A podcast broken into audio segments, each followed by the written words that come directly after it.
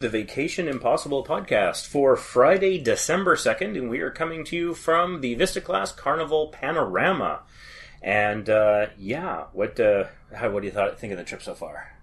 I mean, overall, been having a lot of fun. It's my my first sailing since um, December 2019, um, so I'm very very happy about that.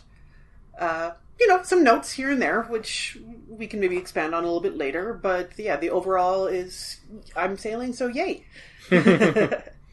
yeah, no, the trip's been pretty good. Um, yeah, flying down was fine. So, uh, before we had done a video about the cheapest way to get from LAX to the Long Beach cruise terminal for Carnival Cruises, and the situation has changed a bit since then. Mm-hmm. Super Shuttle had gone out of business, but now it seems to kind of be back, but for much more money, uh, between double and triple uh, what it used to be. Uh, and so there's also Primetime Shuttle, and it looks like I don't know if they went out of business or not, but their cost seems to be about the same as what Super Shuttle's charging these days. So you know that's pretty expensive and uh, taxis are pretty pricey too. So we have a new recommendation for the cheapest way to get from LAX airport to the Long Beach cruise terminal for Carnival Cruises, and that is to pre-book an Uber or Lyft. Yeah, definitely pre-book. So if we were to book it in the moment, we would be looking at quite a bit more money, well in excess of forty dollars, exactly. forty to seventy, I think, were the like prices we were seeing. And so by booking it the night beforehand and setting the time and the pickup location in advance from our hotel where we stayed at the uh, LAX Hilton, it was I think twenty eight dollars. Yeah. And so that's uh, I think the most cost effective. It's very cost effective given the current climate of various things. Especially now, if you're with a group because you can split the costs, right? Yeah, exactly. Also, I recommend not splitting the costs in the app no. because there's an additional fee for that. Mm-hmm. so figure that out on your own. Uh, you know, I know Sam uses Splitwise to track those things. Uh, I could, you know, I use Excel. It's easy. Uh, and so uh, why pay an app or a website to do simple math dividing by two, three, or four? Uh, so yeah, I think pre-booking an Uber or Lyft is the smart way to go. Now, we did cover this in the past that California had some laws around how uh, ride sharing and other uh, services like that kind of pay their staff, and so you you can't really get a reliable fare estimator online. Yeah. It, if uh, in my experience, you have to kind of be in the place and open the app to see what the prices are uh, unless you want to use like a VPN or something to fake your location or whatever. That, that's complicated. Um, and so for California in particular, uh, what I would suggest is always fly in the night before your cruise. Is always our recommendation in case exactly. there's any kind of disruption, either through baggage handling and airline, whatever, weather, etc. We recommend come in the night before. And so once you've checked into your hotel and you get up on that hotel Wi-Fi, so you're not paying roaming if you're Canadian or from another country like us, uh, that's the time to go into the app and then pre-book book your trip for the next day, and that's when you're probably going to see that price. We got it around 28. Your mileage may vary somewhat literally, um, but that's our new recommendation for the cheapest way to get from LAX to uh, the Long Beach Carnival Cruise Terminal. Uh, so that went well for us. Yep. Um, you know, the pickup was easy. The the ride was fine. Uh, check in at Long Beach Cruise Terminal is not what it used to be. Uh, a lot of the things that we're discovering both on this and our previous sailing on the Celebration is post COVID, the world is a little different. Cruising is largely the same, but there are some differences. And an important one is around accessibility in the Long Beach terminal. And so when we were coming to board the ship, they had an area for uh, disability assistance, wheelchair assistance. I forget what the sign was. Special needs seating area. Something like that. Yeah. So we went over to the sign, and there's a staff person, and we said, okay, so, you know, uh, how does special needs work? We're also platinum, by the way. What, you know, how does this work? And they said, there's, there's no special needs, whatever, just go get in the regular line. Despite there being about a dozen people in various de- level of special need. need. Yeah, um, there were some people in wheelchairs hanging around. Me with my cane, like, it's not like it wasn't obvious. and we said, I said at least twice, you know, special needs assistance uh, or something to that effect, yeah, yeah, yeah. mobility assistance, something. Uh, and so in front of a sign that says, you know, here for mobility assistance, she says, "There's no mobility assistance. Get in the regular line." Okay, so we hobble over to the regular line and we wait through that, which you know took a while, uh, longer than average, Yeah, I, think would say longer. 15 minutes, probably closer to 25. Yeah, so I mean, we've had worse. One time when we were getting on the Miracle in Long Beach, we waited like an hour. Uh, that was an exception. Normally, it doesn't take that nearly that long. Well, and that was before they made changes before COVID. that was before the renovations. exactly. Yeah, yeah. So post renovations, waiting outside has generally not been very long.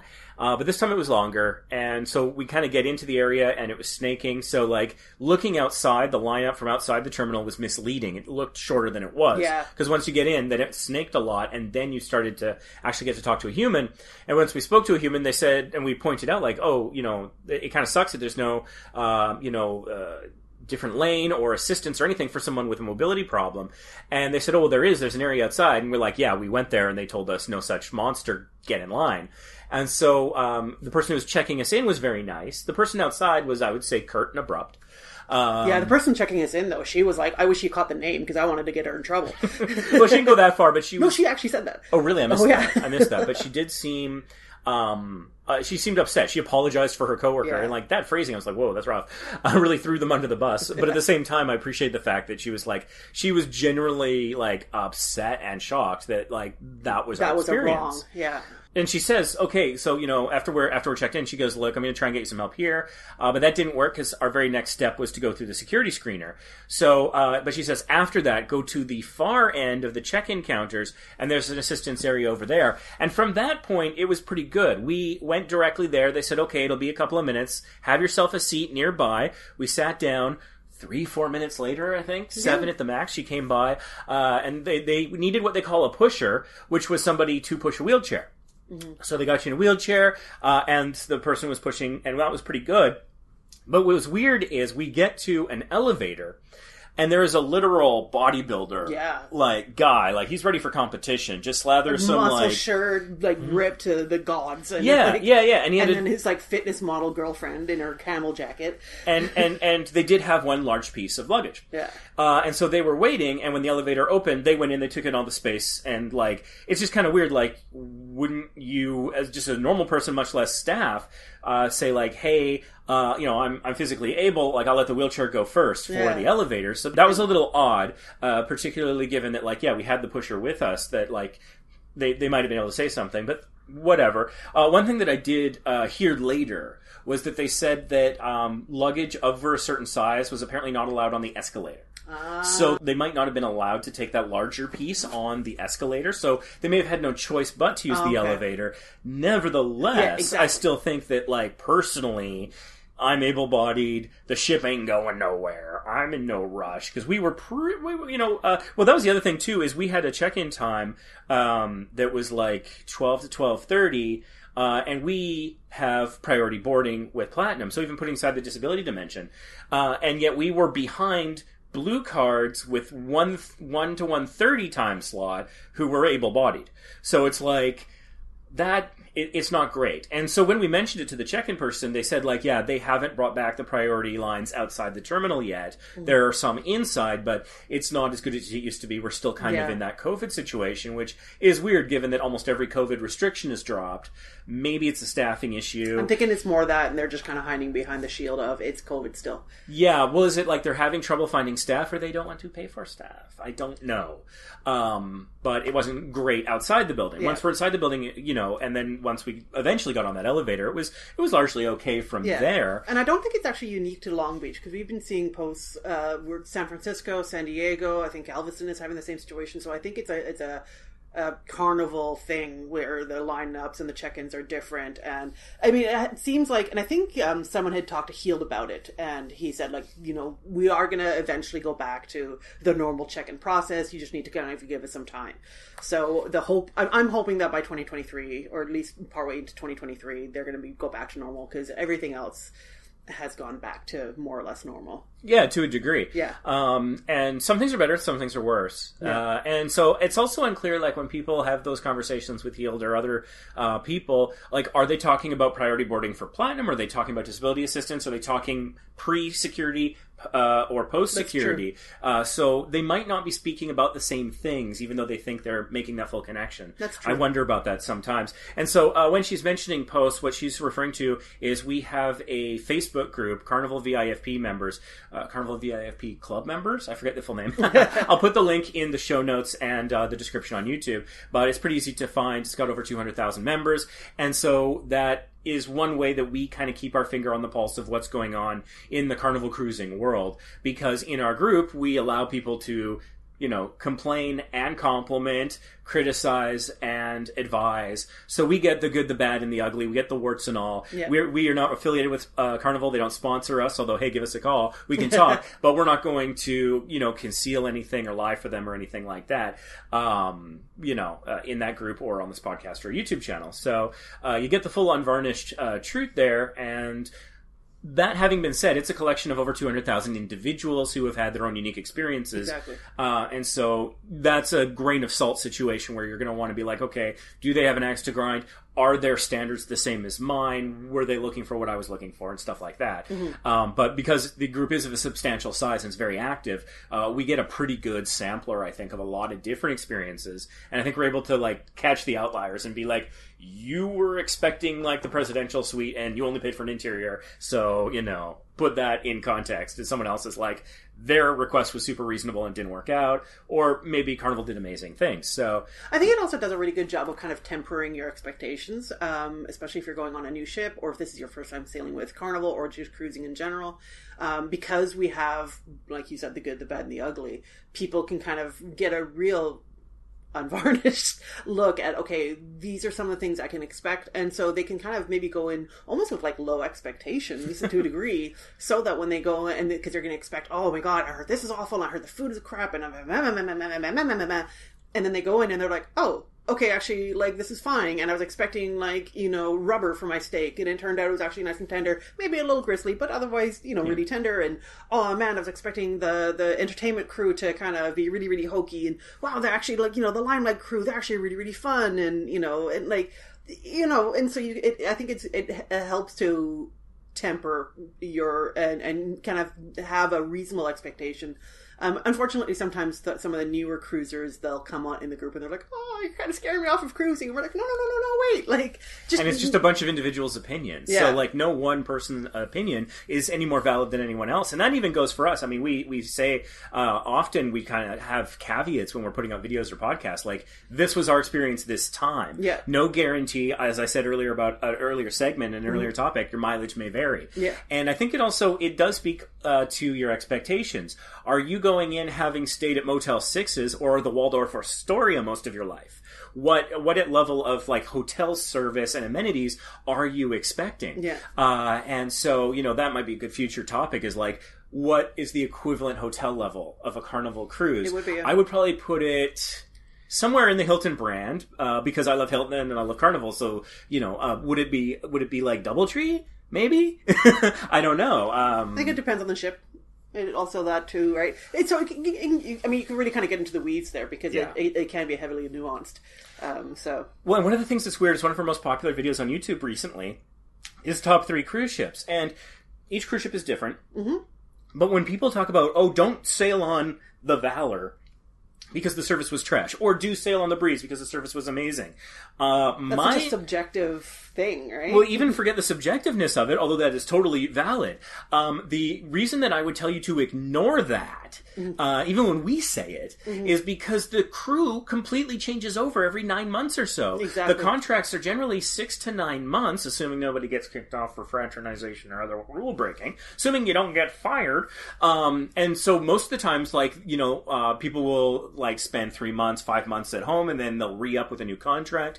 Maybe on the same ship, maybe they'll want a different ship, maybe they'll be assigned to a different ship because Yeah. their role uh, might not fit the needs of a particular ship. And so, like, we are on the panorama for the second time in three years, and it is a very different service Yeah. experience than what we saw in the inaugural. How much of it can you chalk up to that was the inaugural, and how much of it is just normal staff churn and turnover? So, if you want to know what are the best ships, Um, don't look for service. Look for amenities. Yeah. What has the best water slides? What is the best restaurants? What has you know the nicest cabins, the most places to eat, the size of ship you want, things like The that. constants, basically, the things that won't change. yeah, like if it's got weird elevators, panorama Panorama elevators. has weird elevators. And we've covered that before. We've got our video on YouTube that shows you about that. Uh, it is destination elevators on the panorama. Three years later, people are still bloody confused, and frankly, they, they seem to be working not as well as they did three years ago.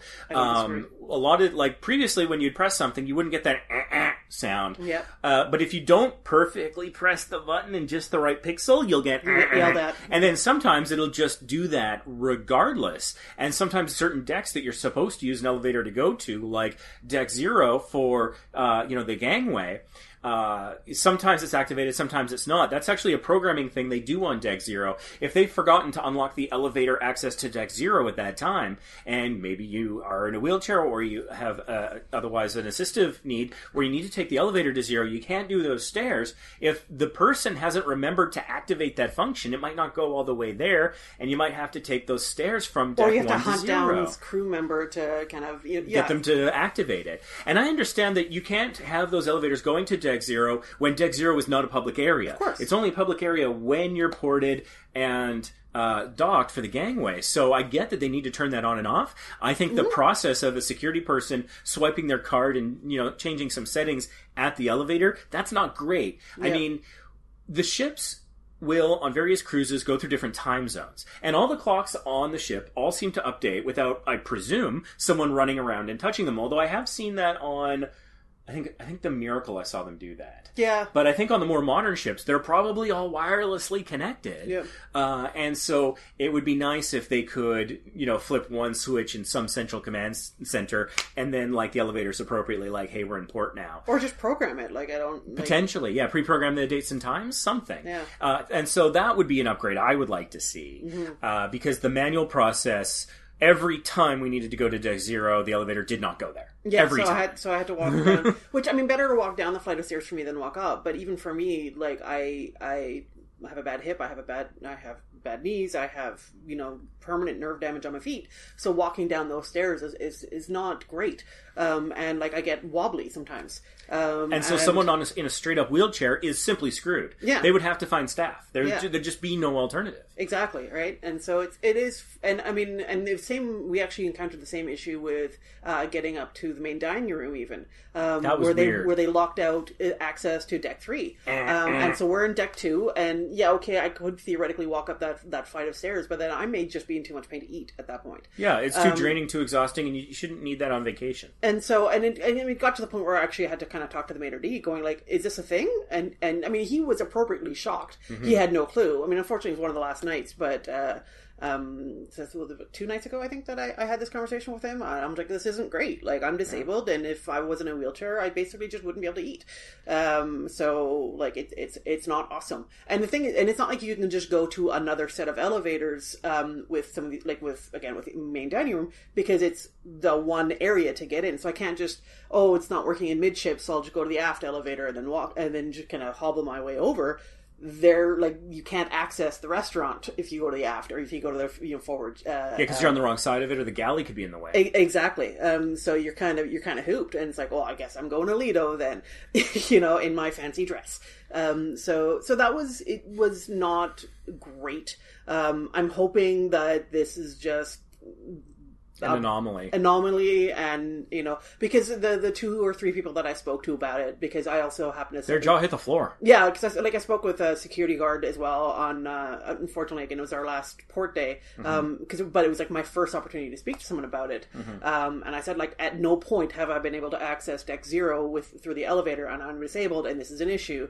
Um, and and she was like stunned that that and she's like wow like I, I didn't know. And the maitre d was like again his jaw hit the floor like the lady who checked us in like so ever so I mean it, I mean as I'm kind of speaking it out, it does seem like this is perhaps an anomalous type situation. It seems So- like the intentions are very good of the vast majority of the staff. So, so the unfortunate thing though is if you are someone who has mobility uh, limitations, you may have to just advocate for yourself a lot more than you would like to on your vacation.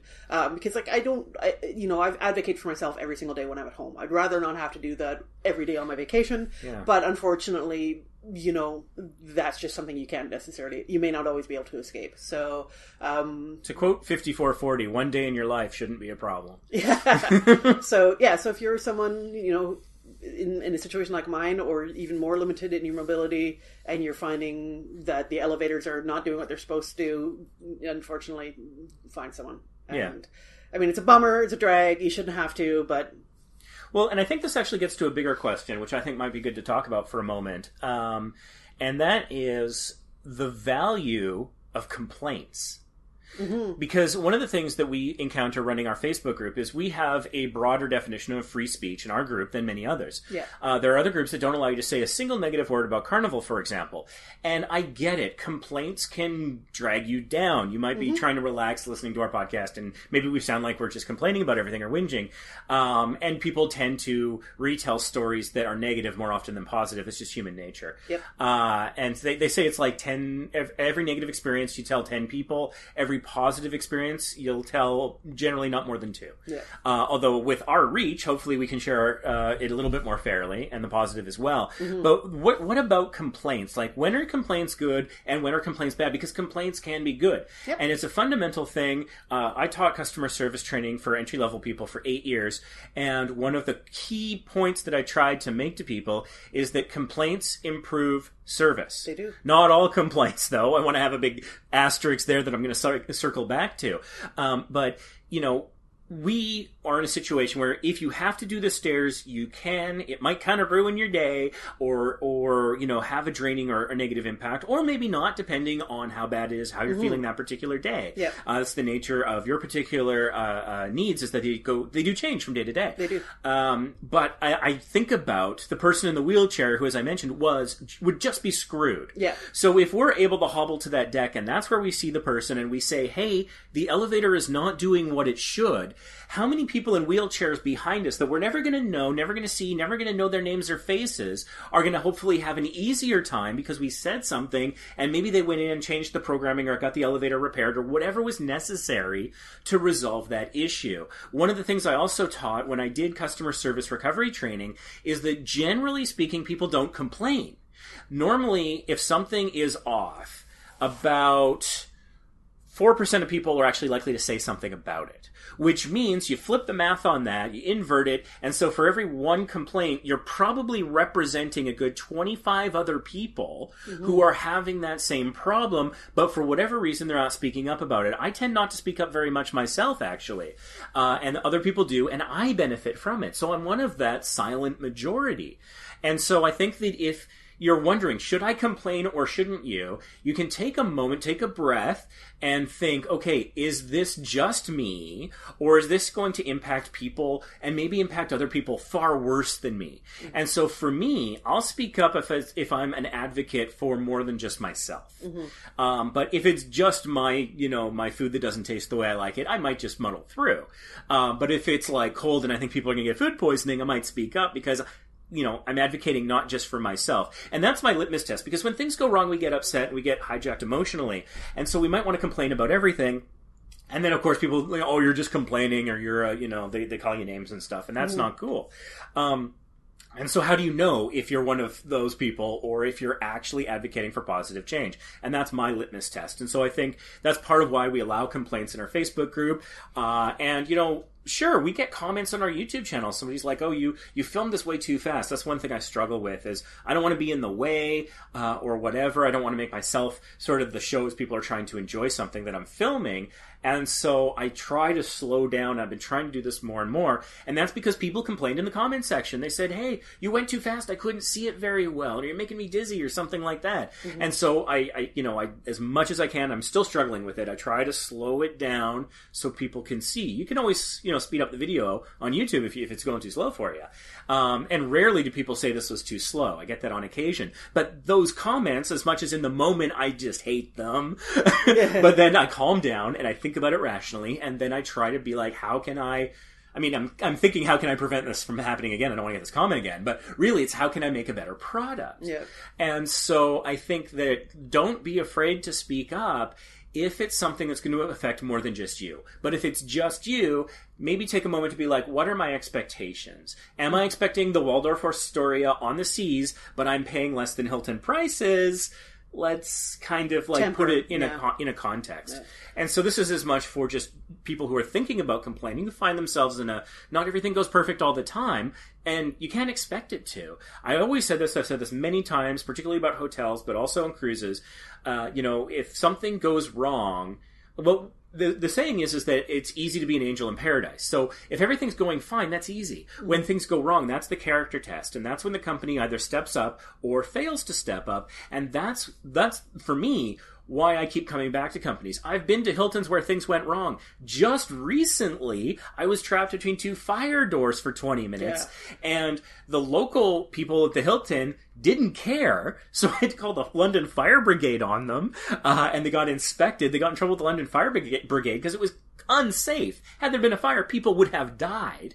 Uh, but I also took it up with sort of the next level. Um, you know, I I said like, oh, who do I contact about this if I think this is unsatisfactory? They gave me some contact information. I also went to corporate because I think when it comes to human safety and lives, you don't screw around. Yeah.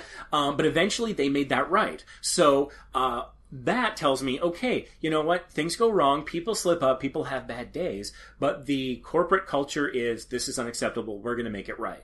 And so for that Park Royal situation, which you can see clips on YouTube, I actually filmed myself when I was trapped because what else are you going to do when you're trapped? and you got your, your, your camera phone with you. Uh, so maybe not great for them because it kind of shows, you know, the problems. But in the end, they made it right. They reached out to me. They made, they, they corrected the problem. Uh, they did give me a little something in compensation because of my time loss and frankly the stress of it. Uh, and so with Carnival, somewhat similar. We had a problem with the spa and the dream. And in the moment, they didn't do anything, but corporate made it right. Uh, and so those complaints help these companies, these organizations realize where gaps could be and then they could fix them. But if we just stay mum on the subject, you don't give them a chance to fix it, you just sit there and quietly hate them for not being angels in paradise, for not being perfect.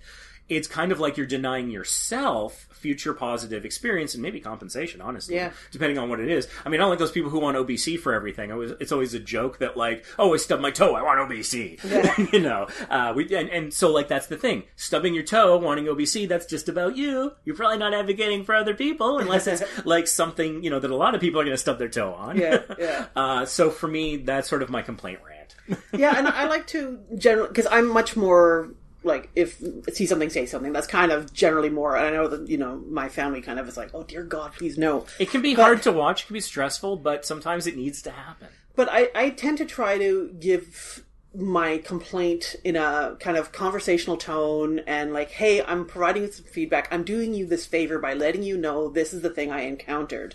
Um, because I find that if I present it in that way, where I'm like, listen, I'm not mad. I'm not even like, it's like, I'm not mad. I'm disappointed. Not even that. but it's like, Like you're talking to your child. yeah, exactly. But if I present it in a, hey, this is a thing that happened, it's kind of a pain, la la la, maybe this is what you can do to fix it. Like, even if you're offering solutions and Yeah, if you like can that, bring like, solutions, that's great. That's one of the things too. When I did that Park Royal thing, I'm like, here's what needs to happen. You need to fix that door. Yeah. you know, like that's item one. You need to do it immediately. And mm-hmm. here's like, you know, here's the other issues that happened, and here's some corrective solutions.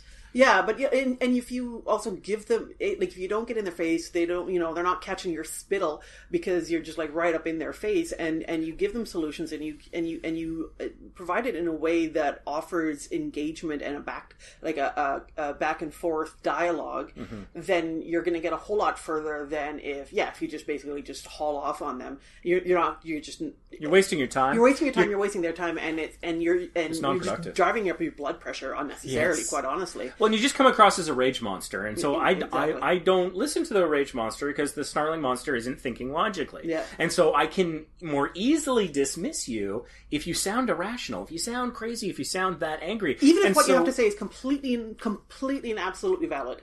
And so that's part of why I recommend that taking a breath thing. It's not Yeah. just about that moment to apply the litmus test of is this worth bringing up or not, Mm-hmm. but it's also to take that breath because then hopefully you can approach it with a bit more of a solutions focus. Mm-hmm. Where, you know, yeah, if you can go in having some idea of what you want the resolution to be, um, then that empowers you. Exactly. It makes it put, gives you in a stronger negotiating position, and it it makes it so that the time is more focused and directed, and so you're not just venting your spleen, although that's understandable to do that. For sure. But you're also driving towards a conclusion. And the thing is, like when you're angry, that can overwhelm you. But no one enjoys being angry. If you do seek therapy, uh, if you you know you you don't enjoy being angry, and so the sooner you're no longer angry, even in the moment, if you just want to throttle someone, that's not really what you want. You want to not feel this way anymore. And so, how do you get to that point? Well.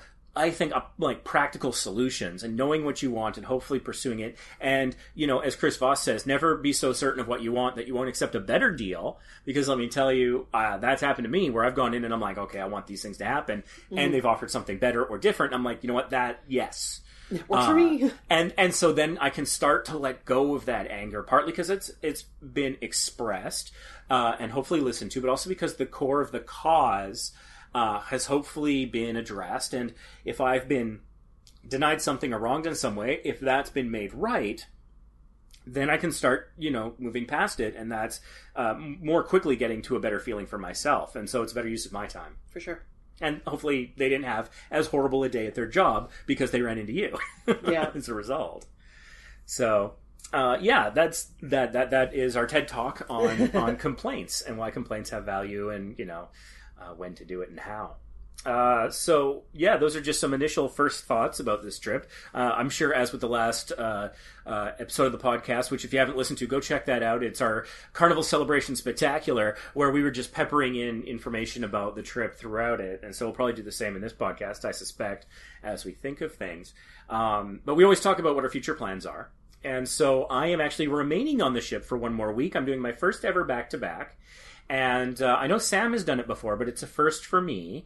And so that's kind of cool. So they did send me a letter with a couple days left in the cruise that outlined my options. I have an option to fully disembark in Long Beach and spend a minimum of two hours in Long Beach, or I can stay on the ship by going to a area where all the back-to-back people are, are invited to go. And so if you stay on the ship, they bring you your new card for the coming week. You don't use the same one. It's a different card. The account gets reset. Uh, and so you'll have the card. You will still get escorted off the ship for a customs check and then come back on the ship, sort of as a one activity kind of thing. Whereas if you elect to leave the ship, there's a time frame and then there's like a gap of about two hours before you can then return on the ship. So I think I'm going to do the stay on the ship thing. Uh, and see what that's like. And so, in the next podcast episode, which will also be recorded here on the Panorama uh, in about a week's time, who knows when it'll be released? Because we're actually recording this before the celebra- celebration uh, podcast episode has been edited. Because I've been on the road Yeah. nonstop, uh, or on the ocean nonstop. I guess is more accurate. Um, but I'll bring that to you and tell you what that experience was like for the back-to-back cruise. And this is if you are changing cabins. So you are to have your luggage ready to go by 8:30 a.m., where the steward will relocate it to the new cabin for you. Um, but if you stay in the cabin, there's a slightly different process. The letter they give you does a very good job of explaining how that works. They give you a card that you need to keep on you. Do not lose this card. Uh, it's a pretty simple piece of like business card cardboard. They write your name and stateroom number, but Yeah. uh, it whichever process you choose, that card is vital to it working properly. Yep. So that's something if you do a back to back, you're going to want to hold on to. Uh, as for other future travel plans, I mean, nothing new to report on the hope of a new Mario Marathon. It's it's almost becoming a running gag, like asking Sam to be on the podcast. Almost. Uh, so uh, you know, we live in hope, but maybe we're, we're living in the past. I I'm don't thinking know. maybe, yeah. Um, but it would be lovely to uh, to you know have another Mario Marathon for Child's Play charity, uh, or possibly we might just go to Gen Con. Uh, Mm-hmm. I don't know this year. We haven't made any specific plans, but it's something that we talk about, whether it's flying or another epic road trip like John Mm-hmm. and I did uh, before. That would be cool to see. Uh, you know, the Mario Marathon gang. For sure. Uh, Because yeah, I'm finally able to travel whenever the heck I want, and then the Mario Marathon ended. So I'm like, well, that's just yeah, that's my life. that's how that works out. Uh, so um, yeah, I don't know. I mean, I suppose you could email team at mariomarathon.com. And that might be one way of, uh, or you could reach out to them maybe on Twitter or something and say like, "Hey, we want another one." I don't know if that would work. Uh, we have no idea uh, what goes on in the in, in the mind of the organizer. Yeah, Uh, because the the rest of the team, I think, has made it abundantly clear. Like we will find a way to make it work. We're game. Uh, I mean, they're all you know, we're all getting having older kids, and so it's a little bit easier. I think there was a chunk of time where it was a little bit harder to kind of schedule because everyone was starting to have kids, and the kids were young, and yada yada. yada And so was just- irresponsible people having kids. right? But now Getting in the way of a good charity. Come With- on, with, like- priorities. I think with one exception, everyone's kids are over the age of like eight now, and so it's probably it would probably be a whole lot easier to to schedule um, for them at least. Um, but you know, it does take over the organizer's house for you know upwards of a week, um, and then there's all the pre prep stuff and whatnot. So there, it's it- definitely it- not easy. It's not. It's not like putting a hammer to a nail, um, because it requires a lot of creativity as well as the work. and and the organizer being who he is, he always wants to kind of do Up his better, game up every his- time. And it's like, yo, you don't actually need to do that. But I mean, not it's so much the last couple years because Yeah. the Odyssey Marathon and then there was the 2020 Social Distance Marathon. Those were, you know, uh, smaller events, but Yeah. still a blast. Yeah, exactly. Um, but yeah, I mean, you know, we'd move heaven and earth to get there. Uh, there was the gag in the Odyssey Marathon where I climbed out of the couch joking that I'd uh, pretended to tunnel in from Canada. so, you know, that's uh, not too far from the truth of the effort we'd probably go to to support that great cause. So we, Absolutely. we live in hope. Uh, but I wouldn't I wouldn't place any bets uh, on it happening.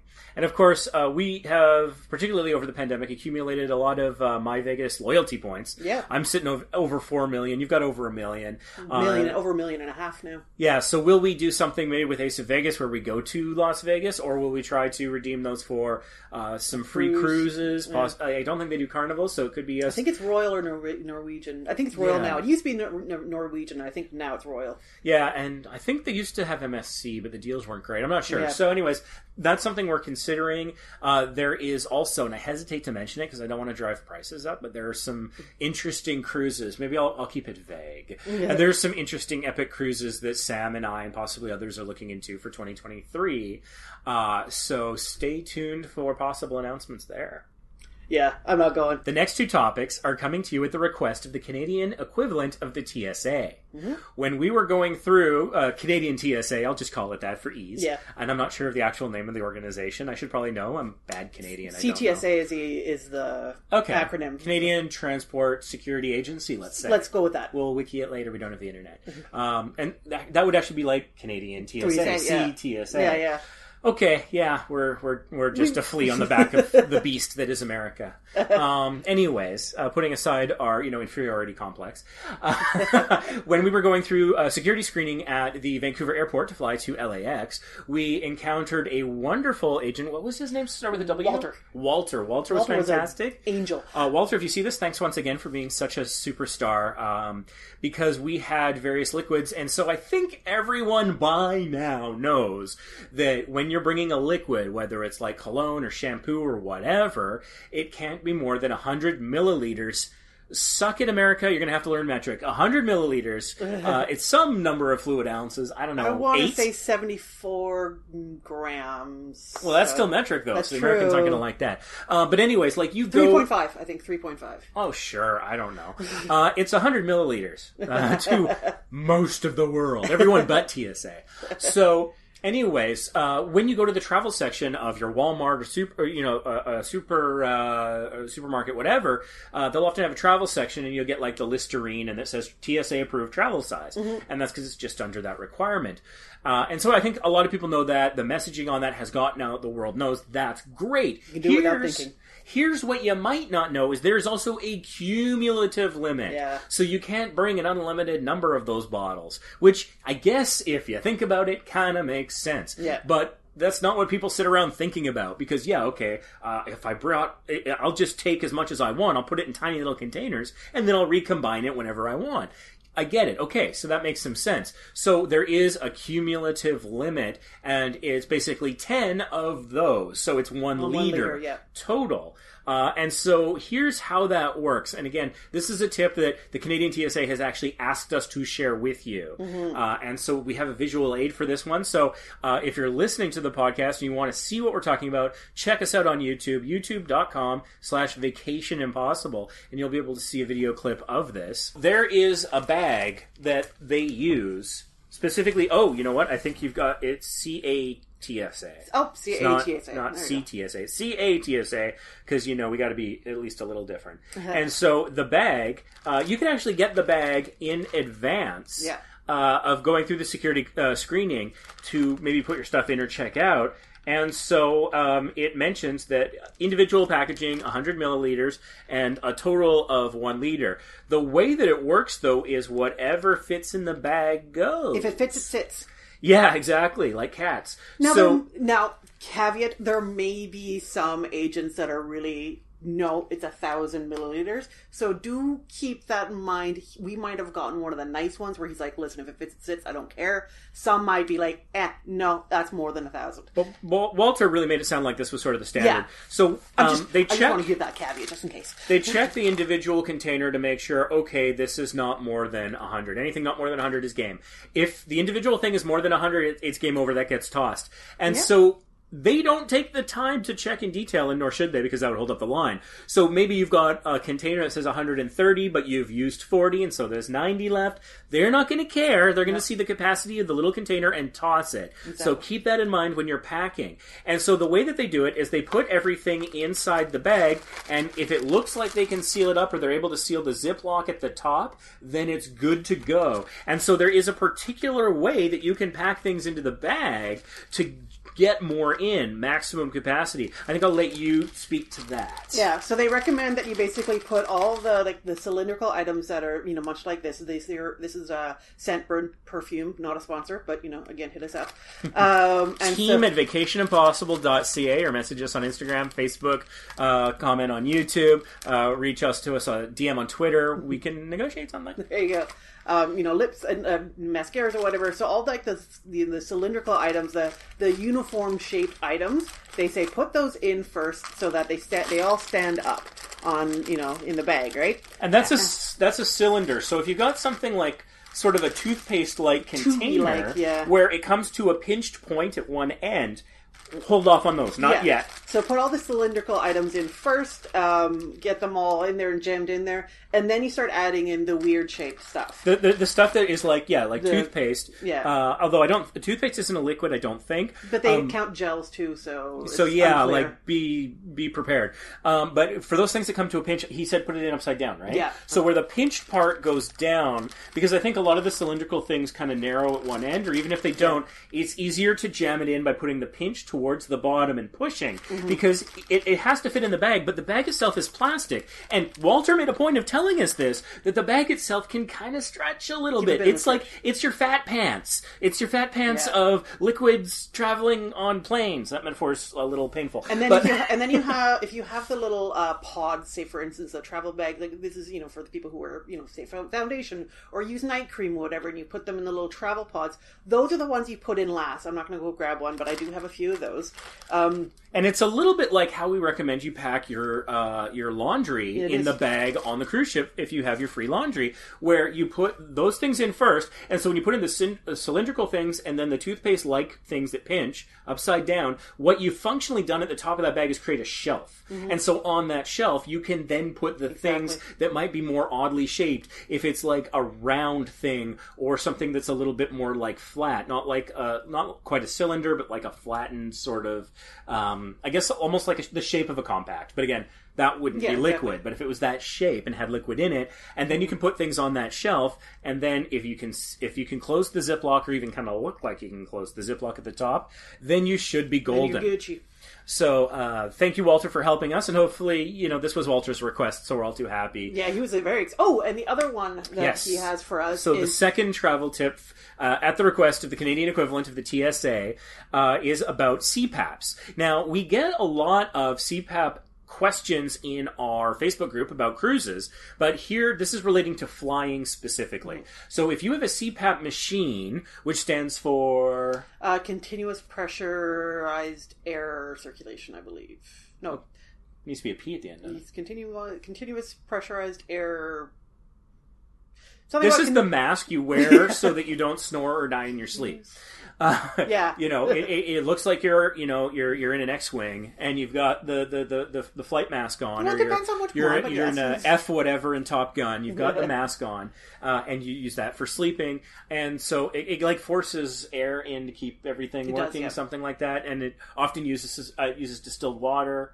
Yeah. Uh, and so you probably don't want to have any distilled water in it, taking it th- on the plane because that's a liquid. And you also So- can't travel with the sea, with the uh, water in the reservoir, Yeah. uh, because it'll actually get into the machinery and kill it. Yeah, so that's that that's that that's not even the big tip. That's like the prep tip. Yeah. Uh, And so if you, have a CPAP, you already know this. Yeah, uh, well, generally, yeah, generally speaking. Uh, but here's what you might not know: is that you need to take part of the CPAP machine out before Mm-hmm. sending it through the scanner, and that is the Motor. The motor. Yeah, and it has to be you that does it. They won't do it for you. Yeah, and so prior to, please, prior to even getting in the line for the scanner, Heck, before you even leave, honestly, like, yeah, leave your house. like just pack this way. Take that motor out. Because, and and Walter explained it this way: is the motor looks a lot like a barrel, and so I'll let you imagine what things have barrels that the security at the airport would not like to have on their planes, and so uh, having it separated and in a separate bin so it can be scanned separately,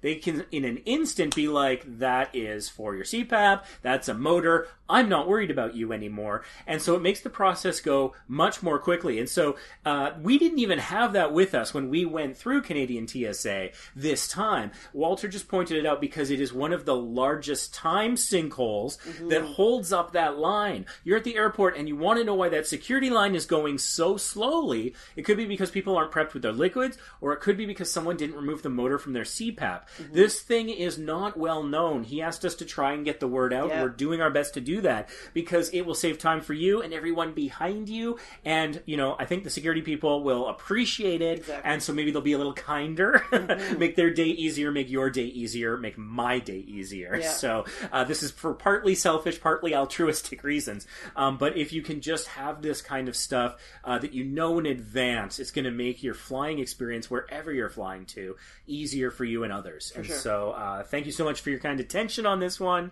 Uh, if you know people who have CPAP machines, please share this podcast, or if you're watching this on YouTube, this tip video, if they travel at all. Uh, we really want to get the word out on this to help, uh, you know, the the TSA and the Canadian TSA um, have flights little little safer and security go faster. Because particularly in this post-pandemic world we see a lot of reporting in the news about epic lineups. Two three hours security people missing flights. Now that was mostly in the summertime and so we've been traveling uh, in the fall and so thus far i haven't encountered substantial lines at the airport uh, but that could just be because it's a shoulder season. We don't know what the holiday travel season is going to be like. When we fly home we might see some of that uh, or the coming next year summer. Uh, so tips like this can just make all of that easier for everybody.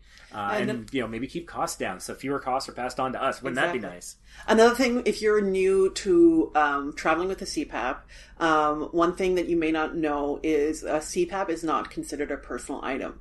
Um, so you can bring your carry-on, you can bring your personal item, but the CPAP is a medical equipment. Medical equipment is not considered a personal item, so you don't have to like repack so that you because you think that the CPAP is your personal item. So if, if I didn't know that, I because I, I use a CPAP, uh, I don't bring mine with me when I travel just because it's too much of a pain in the ass. It's a twenty five hundred dollar piece of medical equipment. I don't want to risk it getting damaged, so Ray just has to put up listening to me snore all night.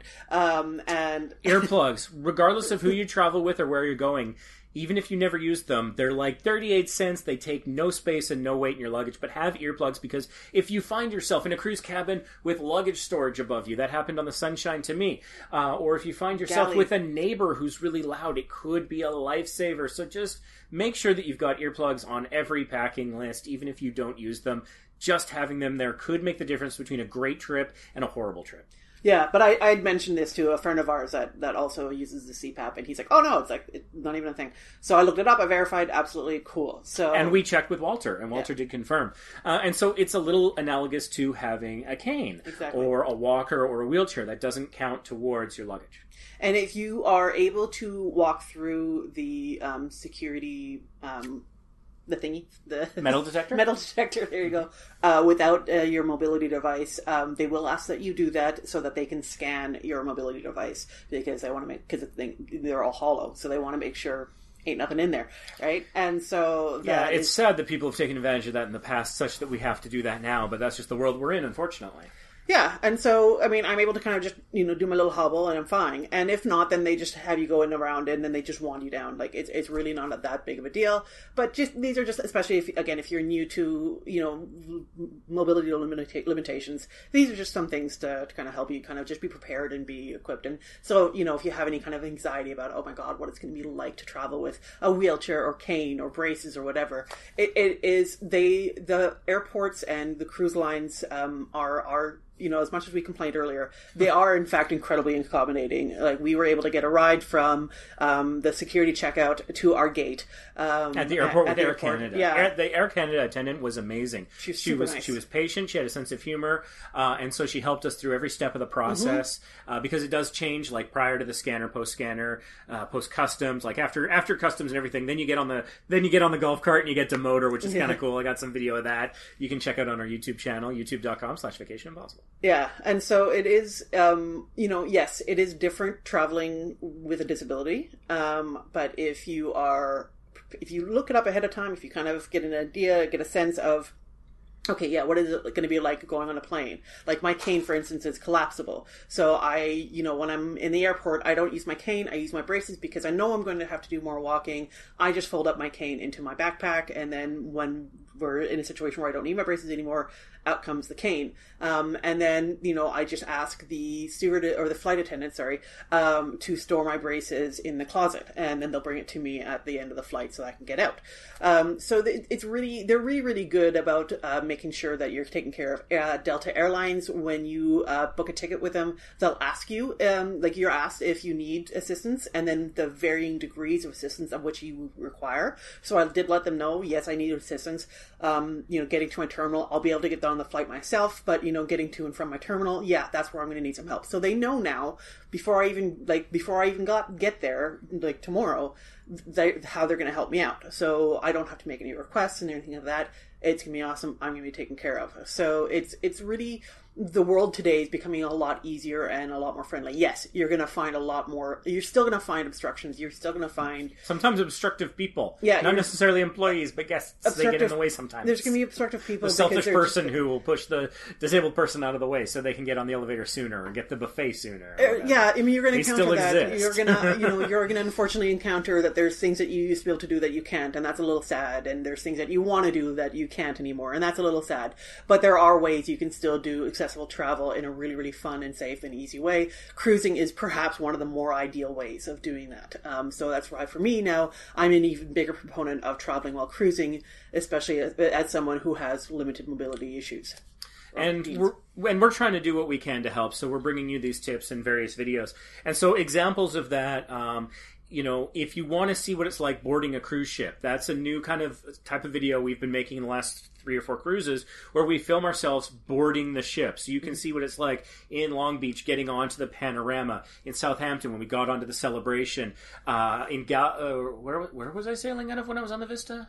God, I don't even remember where that sailing. I think that was from. Galveston. Was it Galveston? Whatever, wherever the Vista, wherever I got on the Vista from. We've got the one of the like the types of videos we're trying to film consistently is boarding the ship, so you can kind of judge how much walking, what kind of angles, what kind of steps, you know, uh, so you can maybe judge in advance what mobility aids you need, what assistance you need, because sometimes you're at a point where they're like, "Do you need a wheelchair?" and you're going to have to make that determination prior to seeing what lies ahead Yeah. what challenge you're going to be facing. So you might think, hey, this is going to be easy, and maybe video will show you a little bit more fully how easy or difficult it is so you can make a more informed decision about how much assistance you need or what mobility aid you're going to take that day to try and make that easier. Similarly, we're filming port area videos so you can see what it's like getting off in, you know, Ocho Rios, Jamaica, and you can see that long pier that you walk. I mean, it's beautiful, but It it's is. a bit of a long walk. It's sure. level though, um, and so you can see and make the determination for yourself. You don't have to listen to a couple losers on a podcast telling you what what to do.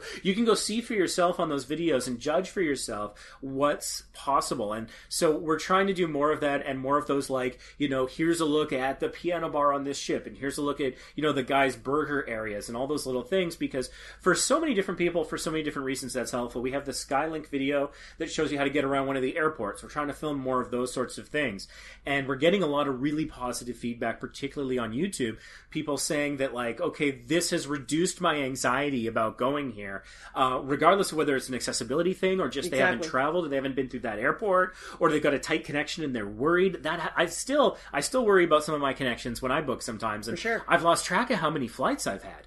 And so uh, we're hoping that those sorts of things can help. We've also got a lot of feedback from uh, parents of autistic or otherwise uh, on on the spectrum uh, children who have particular or maybe just social anxiety where diverse of some sort, yeah. yeah, that's the word. Where they can see it beforehand so that it's not as intimidating. It's not, it doesn't cause that same level of anxiety. And so they're a little bit more comfortable, a little bit more willing to travel. We've had parents and like, it's heartbreaking, but it's also great to re- see some of these comments where it's like, I couldn't convince my, my son to, you know, go on this cruise until I showed him your videos. And he watched it Mm-hmm. like three or five times in a row, and now he's super excited to go on a trip. And like those comments, man, Mm-hmm. Know, they get right? you. Oh, I know, that like, makes me oh. that that's that's why I'm like I'm laying in bed, I'm comfortable, I'm done for the day, and I'm like, you know what? People ask to see what the laundry uh, services on the ship look like, and I think back to comments like those, and I'm like, that's what gets me out of literally out of bed. Mm-hmm. Go film that video because you never know who it's helping. So For sure.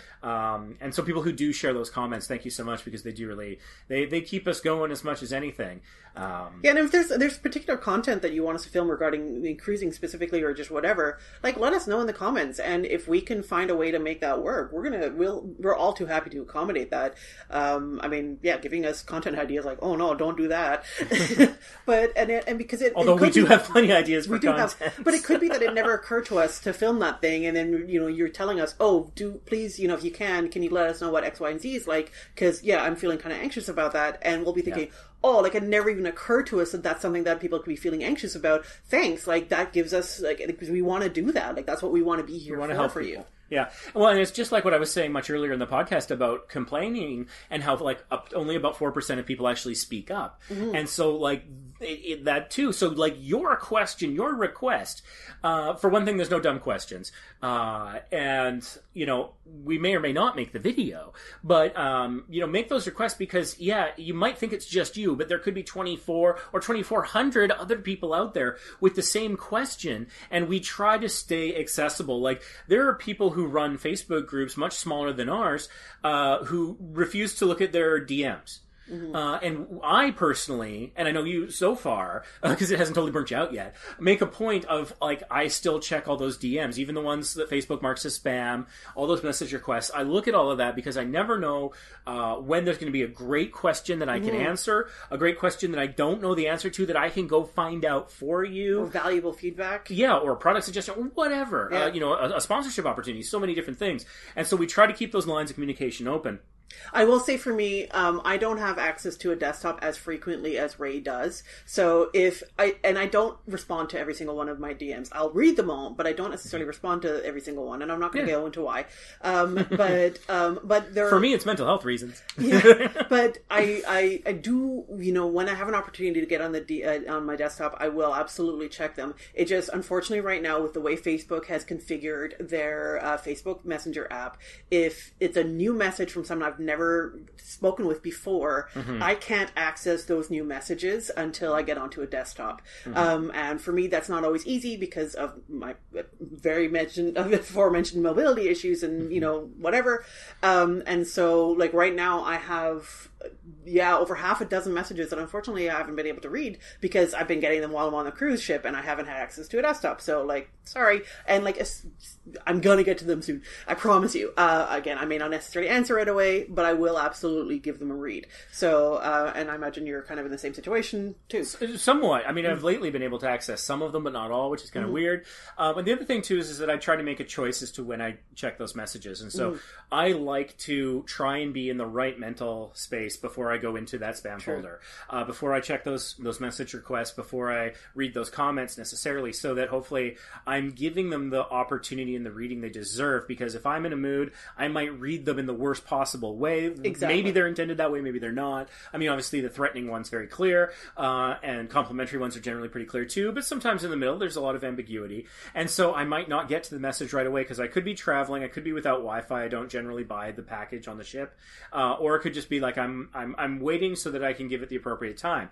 Uh, and there's other ways of reaching out to us. You can email team at vacationimpossible.ca. We're not necessarily going to reply. Sometimes we do, but like for example, in the last podcast in the uh, celebration spectacular, uh, we did do a viewer mail or a listener mail where we did read out the email and we took it and we we went sentence by sentence responding to different items in there. So you're definitely welcome to reach out to us as well. We do have a Patreon, patreon.com slash vacation impossible. So for as little as a dollar a month, you can support us there as well. That's another avenue where you can see some behind the scenes content. I do the occasional blog post, behind the scenes pictures, uh, and you can reach out to us by commenting on that or reaching out to us through Patreon. Uh, so we definitely really appreciate the support there. There's also a three dollar level where you can see like next level super personal blog posts, which no one wants to read. Uh, and so there's currently no supporters at that level, which is fine. Maybe for the best. That's like you know they say, oh, uh, write a letter and never send it. That's where that's where I do that. so I don't know. One day someone might read that stuff. Yikes. Um, but anyway, so uh, yeah, there's a whole lot of different ways to reach out to us. But uh, yeah, uh, we would request patience because also at peak times over the last couple of years, I've gotten upwards of 50 to like a hundred people messaging me in a single day. Yeah. Now that was uncommon. It was for a brief period. Well, I mean, it felt like forever, but it was a, for a period of a few months, and eventually that got under control. Most of it was probably bots, but again, I like, and that's the thing with the whole bot thing with the Facebook group and the messages. I gotta give people a chance. Yep. I can't assume based on some assumption that you're a bot because if you're not, then that's incredibly unfair to you. And I know that that puts extra work and stress on me, uh, and it does delay sometimes my response in dealing with things. But I, I gotta give every person a chance to be a person. Yep. And I can't write somebody off, ban them from a group, block them, whatever, or ignore them until I've gotten to see what they have to say and what their behavior is. So when it comes to like our Facebook group, uh, you know, if you're in that group and you're seeing things that sh- don't seem to follow the rules, uh, report it. Use the report to group admins function, and we'll get to it.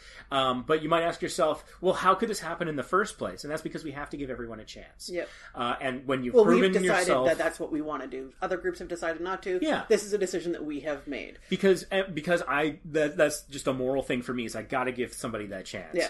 Um, and because I've like I've been written off, I've been kicked out of Facebook groups. I've messaged the admin trying to find out what happened and never got a response. That's a crappy feeling. You're left wondering. That's no good. Uh, don't want to do that. I understand why the person doesn't. I don't like begrudge them that. But from my personal side of that, it was not a great experience. And so uh, that's part of why we want to remain accessible. As things grow with the podcast, YouTube channel, Facebook groups, uh, I'm going to do my best to keep that as Consistent. yeah, um, but there could be a point where there could be a signal to noise problem where I just have to close the door. I hope that that day doesn't come, or if it comes, I find some other way of managing it. But if not, Patreon is probably the most reliable way. Uh, if you want to suggest a topic or something, uh, yeah, that's a great way to do it. Um, but we are not hurting for uh, topic No. ideas. In fact, I'm, I'm saving one topic uh, for the uh, the end of this because it's been on our to discuss list four years because it was actually uh, a video I put out about Catalina. I can't remember what year I last went to Catalina. 2018, maybe. I don't know. I think so. 2019, I don't know. Yeah, I don't so that's been waiting for four years minimum. uh, we're going to get to that, but just before we get to that, um, I just want to do a couple little updates on previous topics that have been discussed. So one is uh, on our somewhat popular video, our top three cruise ships. I put the Panorama pretty high on my list, in part because at the time, Mm-hmm. three years ago, you could get a Hawaiian pizza at the pizza place, and I gave that far more weight than I probably should have. But I am a pizza fiend. Um, I my pizza delivery guy from Panago, it's Canadian uh, uh, pizza delivery place, back uh, in the day he knew me so well, like he was showing off when he bought a new car. He's like, check out my new car. Uh, so we were that tight, me and my pizza delivery guy. Uh, so I love pizza, and I love Hawaiian pizza. Yeah, come at me in the comments. I don't care. Get over yourselves. It's a fruit, uh, and so am I. No. but anyways, um, uh, so uh, Hawaiian pizza is no longer available on the Panorama. I don't know if it was a special thing because it was uh, the inaugural, or maybe it's just been like a cutback, or it's an efficiency thing. Maybe offering too many varieties was keeping the line unmanageable. I'm only speculating, um, but I just want to say, like, if you're listening to our podcast, you watch that video, and you think you can get a Hawaiian pizza on the Panorama, it's sadly no longer the case. Uh, so that was just one thing that I wanted to update on. Another video that we have that's gotten some traction on YouTube that I want to maybe provide a little new context to is is the Wi-Fi worth it on a Carnival cruise? Because I think the technology has kind of progressed a little, and so um, you got the social package for Yeah. this cruise, which you pre-booked. Yeah. Uh, what has that experience been like for you? Um, it's pretty good. It was, um, I would say it's probably better than my experience with a social package when we were on the Legend, uh, which was five Years ago, Five years ago. many years ago, many moons Um, ago. And I so, was a younger man. Yeah, no, I've I've been really uh, relatively pleased. I think the I think today I discovered that the social package is much more expensive than the, than advertised because uh, it seems as though while you may not necessarily be able to upload TikToks, you can certainly watch TikTok. Um, Which is weird because on the celebration we had the value plan, which is one step up. We couldn't even watch TikToks. Yeah, no. Today I was like, someone sent me a TikTok, and I was like, and I accidentally clicked on the link, and I was like, oh, That worked. okay. And then I was just watched. I got caught up on my messages on TikTok, and then watched a few TikToks and kind of spent killed some. time. I hadn't yet woken up, so I was like just in bed, blah. But um, we, we are on TikTok, Vacation Impossible. We've got some some interesting videos there. Like th- that was the first place where a video of me trapped between the two fire doors was released.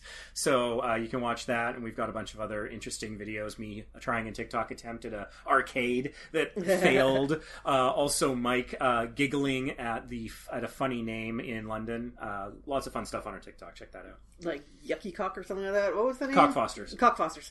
Um, oh yeah, no, that one was pretty funny because the, the giggling just got progressively worse. And he was trying to keep it together. He- he really that was uh, not staged. Credit credit to Mike. He Like, tried so he, hard. He did not know I was filming him for like half of. Well, that. and the funny the funny thing is, what what made me laugh especially about that particular TikTok is Mike is British. He was Yeah. born in Britain. Yep. He's, he's his family is British. He knows these damn words. Like So- his TikTok name is what is it? UK born BC living or something. BC Raised, like- yeah, yeah, yeah, or yeah, BC Living, yeah, yeah. And so it's like it, Check him out. He's got some cool acting stuff on his he TikTok. is a dope actor. You absolutely need to check out his TikTok. Um, mine's alright, um, and but he, She, she does stuff like the one chip challenge and hot sauce Oh, stuff. I haven't and I haven't done that yet. I'm, I'm afeared, Pain. but I need to do that within the next couple of weeks. it'll expire probably. well, not even that. Or does it get does it get hotter or less hot over time? Well, I don't. Know, I don't even know any about any of that. But I'm about to have bariatric surgery. I can't Oh, be right, doing that one chip challenge after my surgery. Because that one chip will be like three weeks of meals for you. well, and it'll just burn through the stitches. Um, Oh, dear God.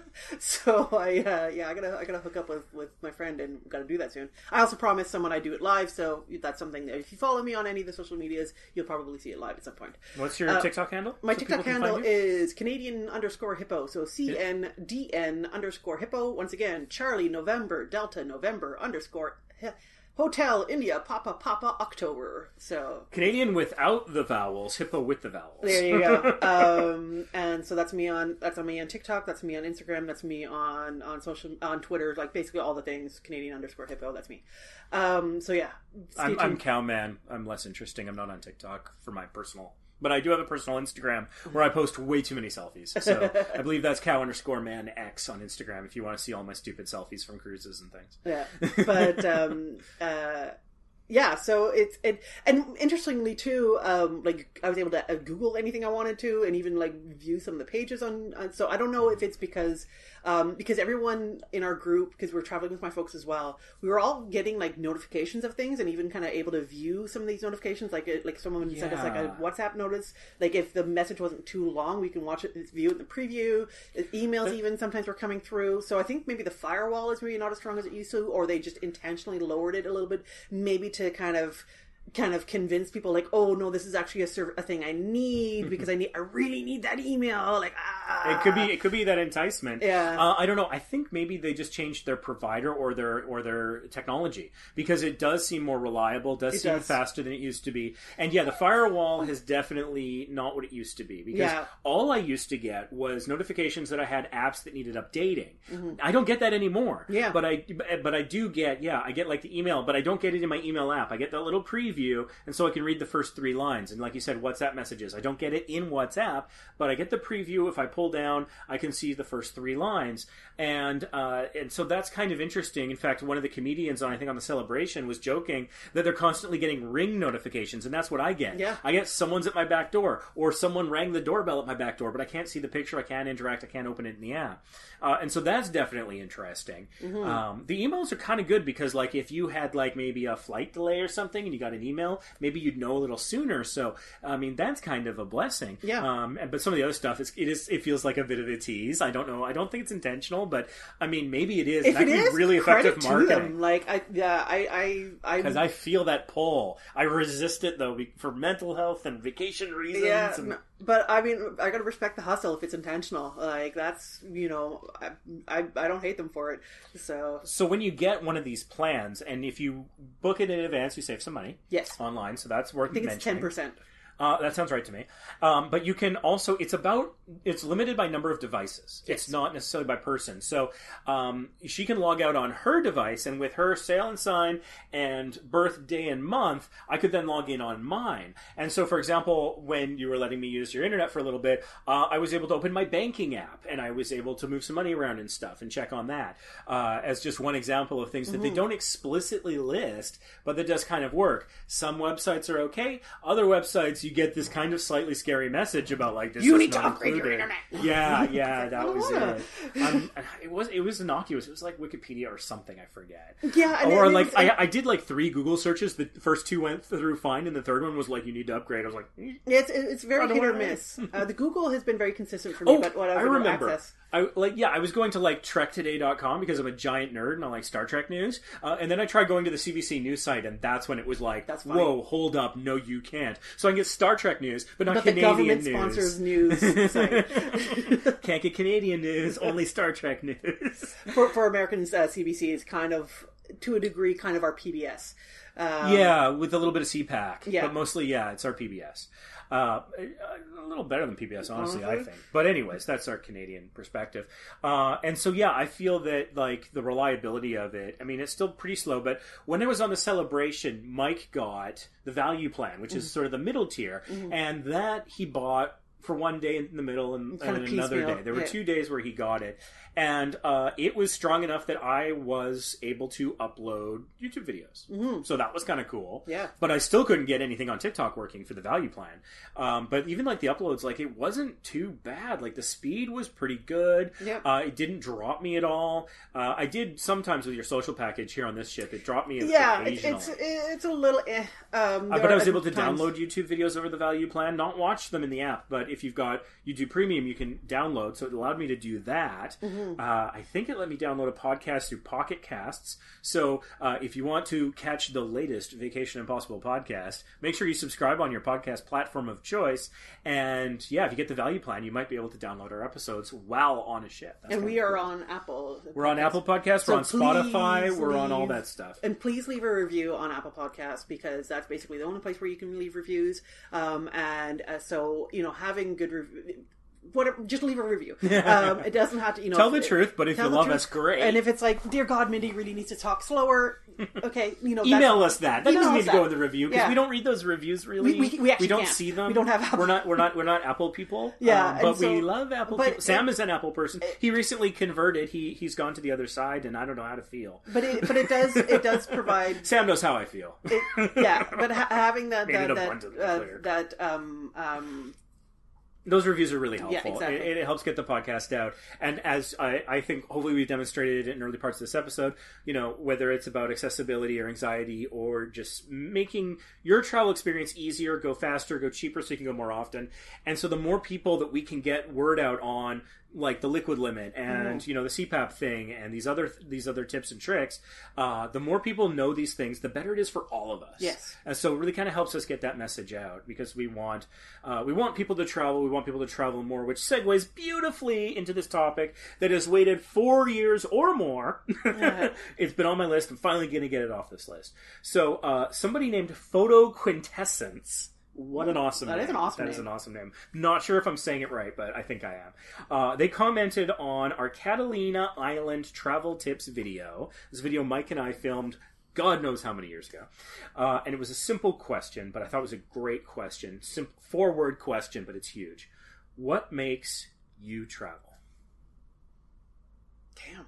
That is a huge question. One of the reasons I think we haven't gotten to it yet is it is just mind blowingly. I don't. I'm not Kind of existential almost. a little bit, and I've been putting it off because I've been trying to think of a concise way to answer it, and I'm never going to find the right No. answer. So I'm just going to muddle through. Uh, so what makes me travel? A lot of things. Um, I think that.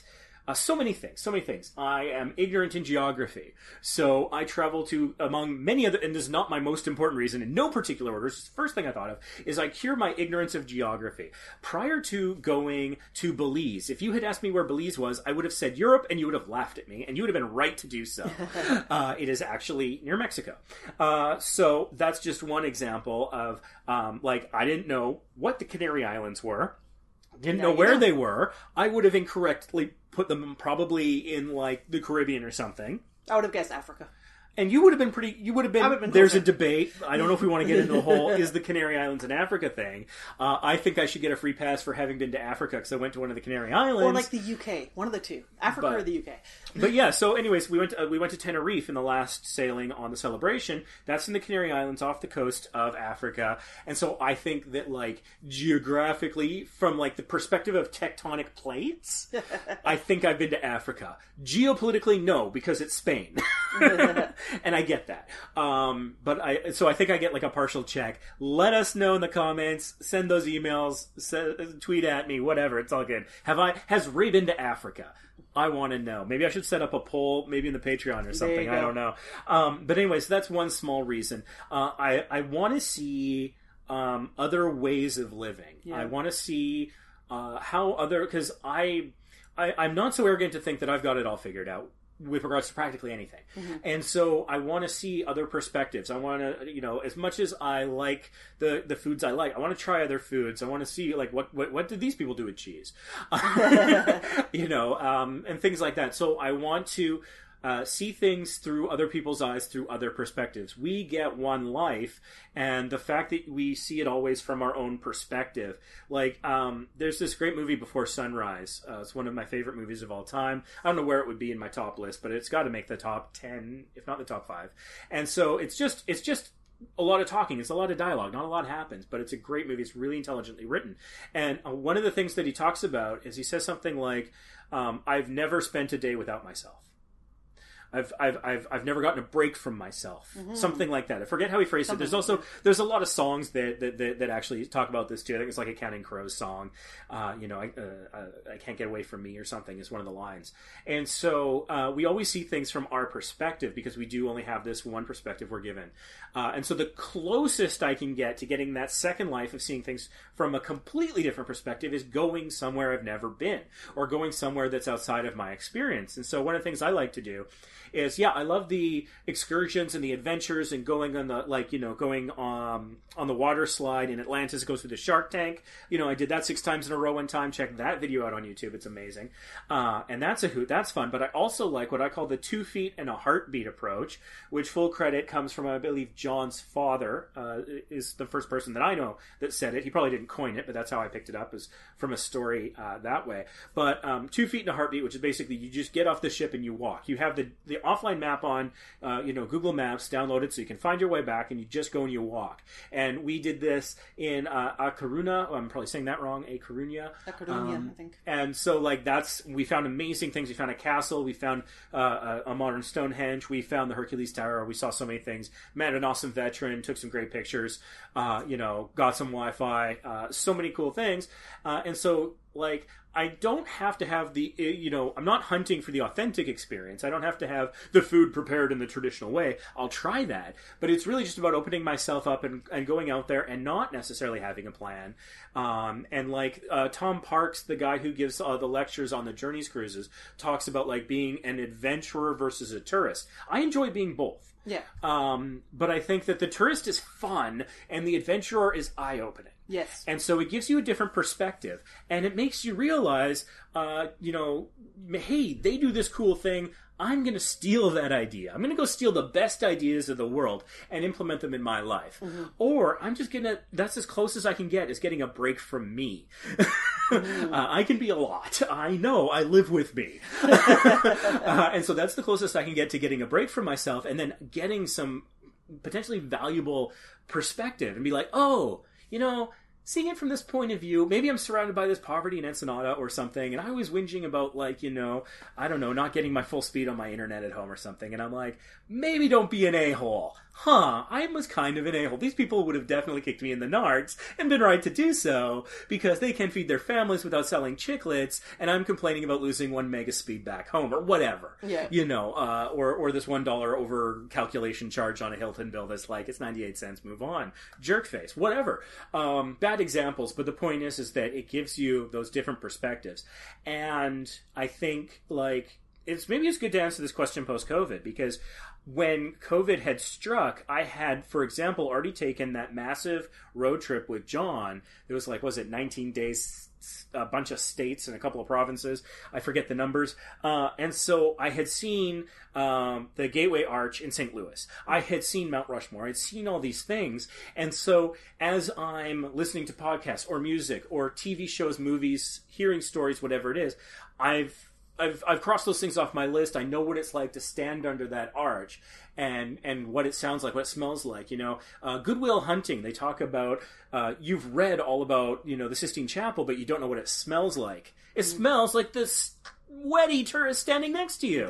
It's not a great smell, but I know not. the answer to that question. You watch that movie and you don't know the answer. And I think it's great when Robin Williams poses that question. And then, you know, even at 25, I knew the answer because I had been there. Yeah. Uh, and so um, I didn't feel like I had missed out on life when I, I didn't like one of the things that we talk about on this podcast is the trip of a lifetime syndrome where it's like for whatever reason someone believes they're only entitled to one great trip in their life. And to me that is sad as hell uh, and so when I hear Trip of a Lifetime, we kind of snicker, but it's also a horror story for me because it's like it's sad that you put all your eggs in this basket. We know some people who saved up for like a decade or two to go to Knott's Berry Farm. The first meal they had, they got food poisoning, and it kind of ruined their trip of a trip. lifetime. Yeah. and that's just like that is tragic to And me. they haven't taken a major trip since. I- and it's and, that- so and it's part of it is because they were like that experience kind of really ruined it for us.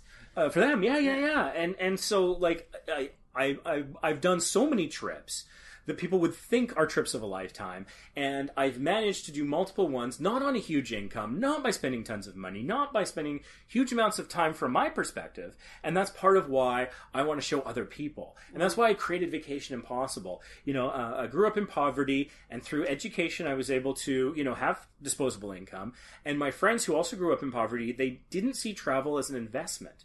And, you know, they say travel is the one thing you spend money on that makes you richer.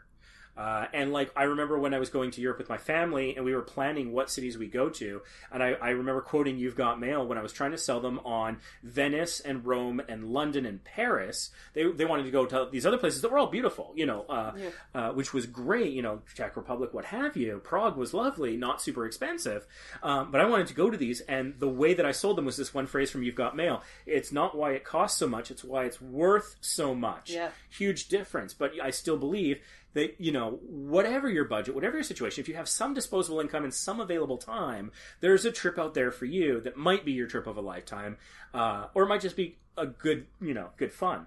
And so, um, that I think is part of it. and I think my last part of my answer, because I've been talking for a lot, and I want to get your thoughts on this, um, is also my first memory in my life is of a road trip.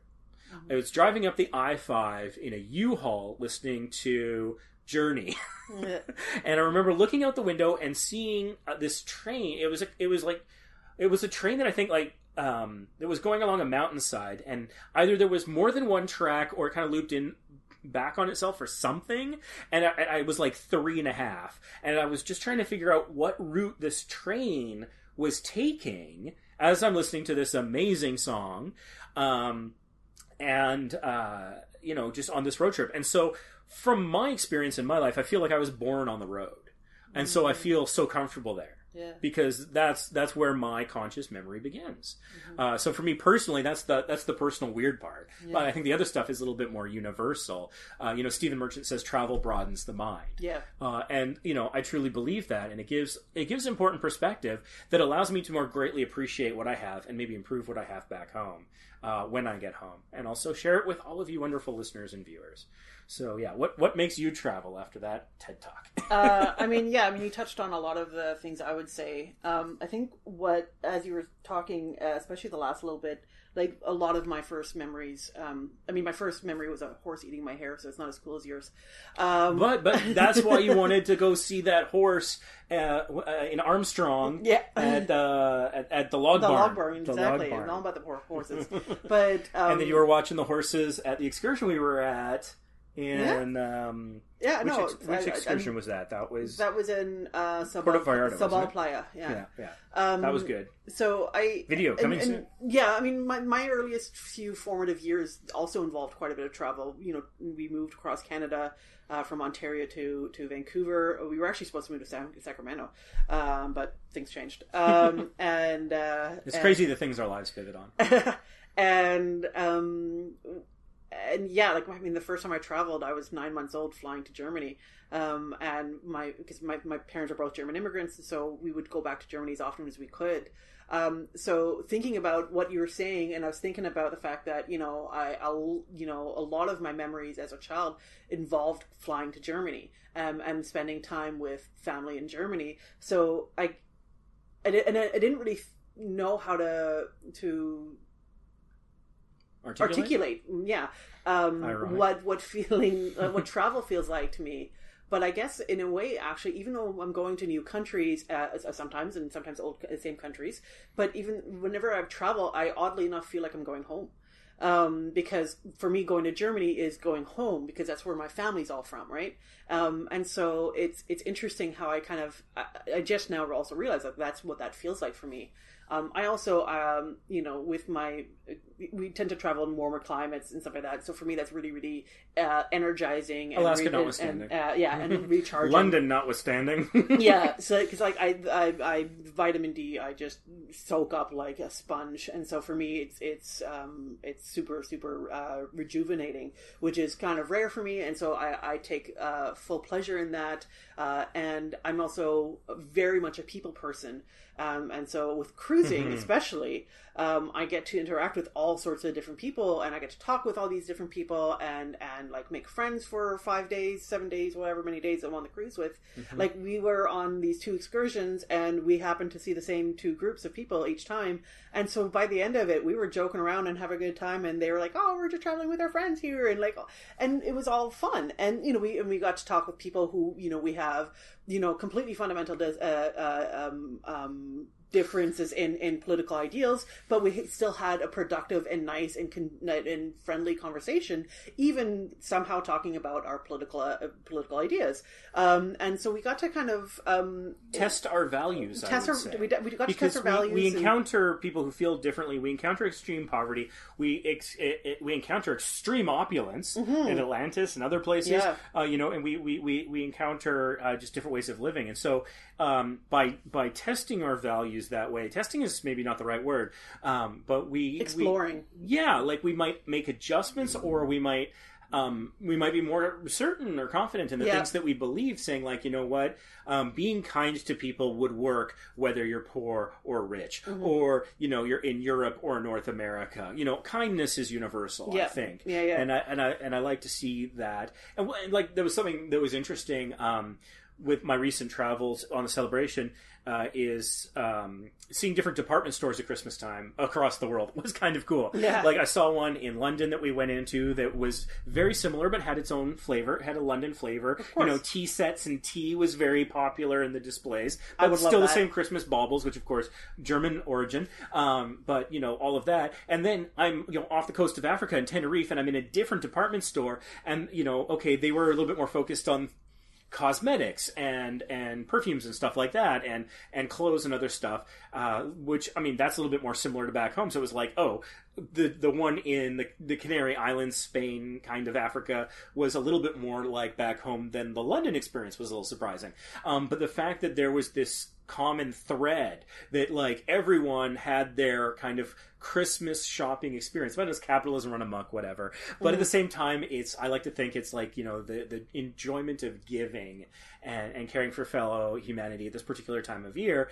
To see that on different continents. All within the same month, like Well, I that think- I think that's a that's real- heartwarming, and it reinforces my belief that those are good values. And, and I think that actually really also reinforces, at least for me, the idea that there's a whole lot more that that binds us than that, that divides us. Right? That's exactly what I was trying like, to say. Yeah, Yeah. like every single country you went to, you found some. They were all celebrating Christmas. Yeah. Um, so, like, if you hold up a Christmas ornament in all these places, it's going to mean something pretty similar to all of us. Yeah. Even though we don't speak the same language, we even though we absolutely celebrate speak it differently or whatever, it's still yeah, exactly. Similar feeling that's shared across the world potentially.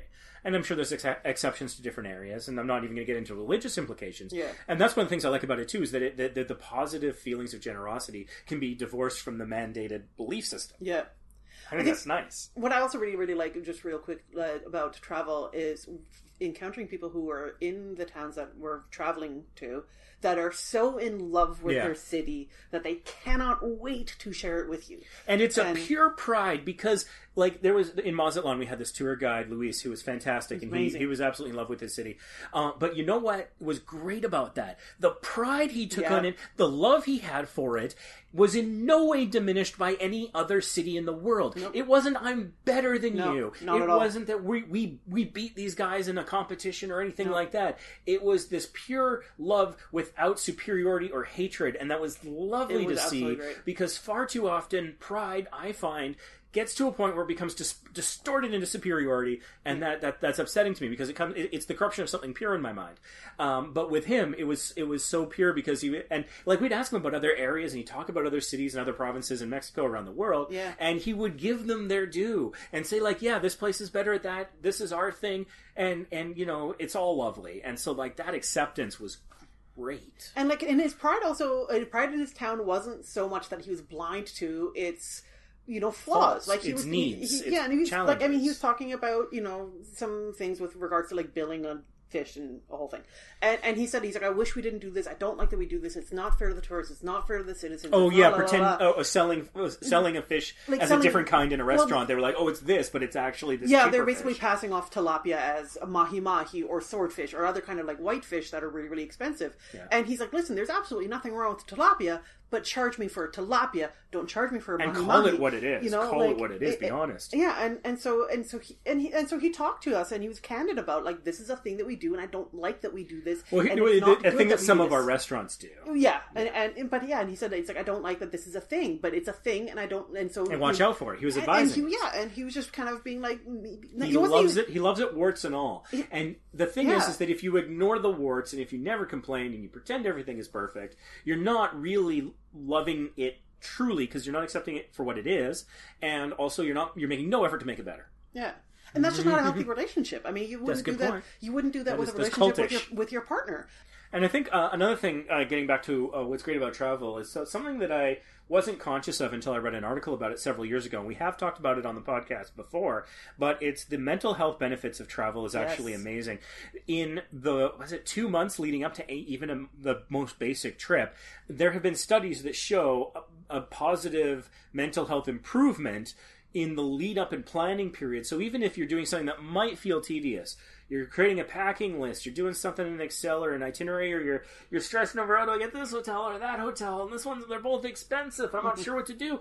You're but that that exercise and that taking you out of your day to day routine, even if it doesn't feel super enjoyable in the moment, actually has a positive mental health impact. And I and think I- having something positive to look forward to, I think, is the essential of life. I think when you like, you know, when have you given up on life? It's when you have nothing to look forward to, Mm-hmm. and so always having something, a trip, uh, something to look forward to. I think that's what keeps us alive as much as breathing and eating.